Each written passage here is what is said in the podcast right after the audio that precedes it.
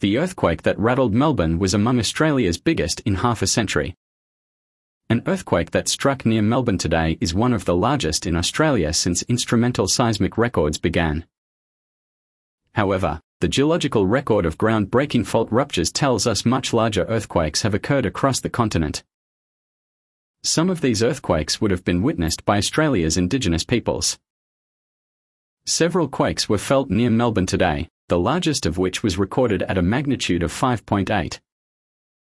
A magnitude 4.7 aftershock happened about 15 minutes after the main shock, which was at 9:15 a.m. local time. A typical aftershock sequence could go on for weeks to years. Aftershocks went on for about 40 days following the Thorpdale, Victoria earthquake of magnitude 5 in 2021.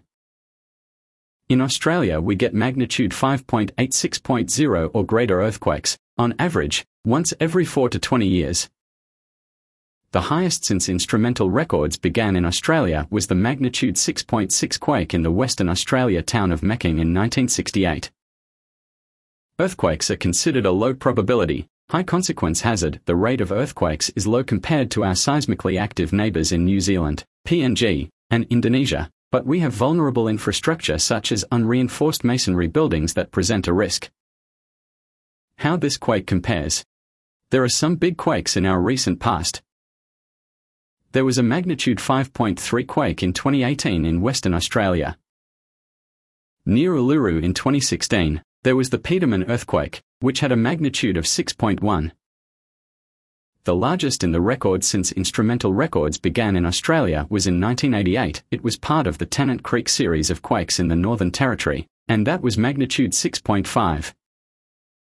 Then there was the aforementioned one in 1968 in the WA town of Meckering, that was 6.6 but the geological record tells us we have had earthquakes in Australia's deeper past that were much, much larger, possibly up to magnitude 7.0 and beyond. The energy released by a magnitude 7.0 quake is 32 times larger than the energy from a magnitude 6.0 quake. For each one point up the scale, the amount of energy released is about 32 times greater. Several quakes were felt near Melbourne today, the largest of which was quake was recorded at a magnitude of 5.8. James Russ, AAP. Why are quakes of this strength not common in Australia? Compared with places like New Zealand and Indonesia, large quakes are not common in Australia.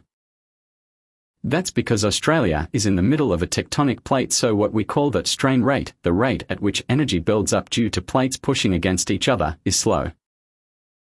Indonesia is on a plate boundary, so the strain rate, the rate at which the Earth is being deformed, is much higher. That energy is released mainly through earthquakes. Even though Australia is in the middle of a plate, strain can nevertheless build up over time and eventually needs to find release. Australia is moving northwards as part of the Indo-Australian tectonic plate, which is colliding with the plate near PNG and Indonesia, and that is pushing back, building up strain. New Zealand is also imposing a force onto the Australian plate. A quake like today's would normally cause a lot of damage.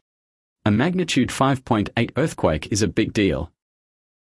If such a quake occurred directly under one of our major cities, we could expect billions of dollars of damage and fatalities. In many parts of Australia, such as Melbourne, earthquakes are felt at greater distances than in countries like New Zealand, because our crust is stiffer, seismic waves travel more efficiently through Australian crust. In Melbourne, the soft sediment south of the CBD and in other areas likely caused the seismic waves to slow down but also amplify. The seismic waves get bigger and can cause more damage when they are in soft sediments.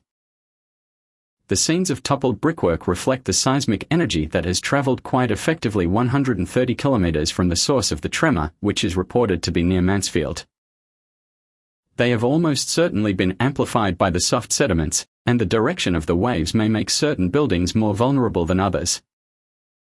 Crucially, Melbourne has many buildings that are highly vulnerable to quake shaking, buildings with big overhangs, buildings that are unreinforced, or those that have been withering away for decades without repair.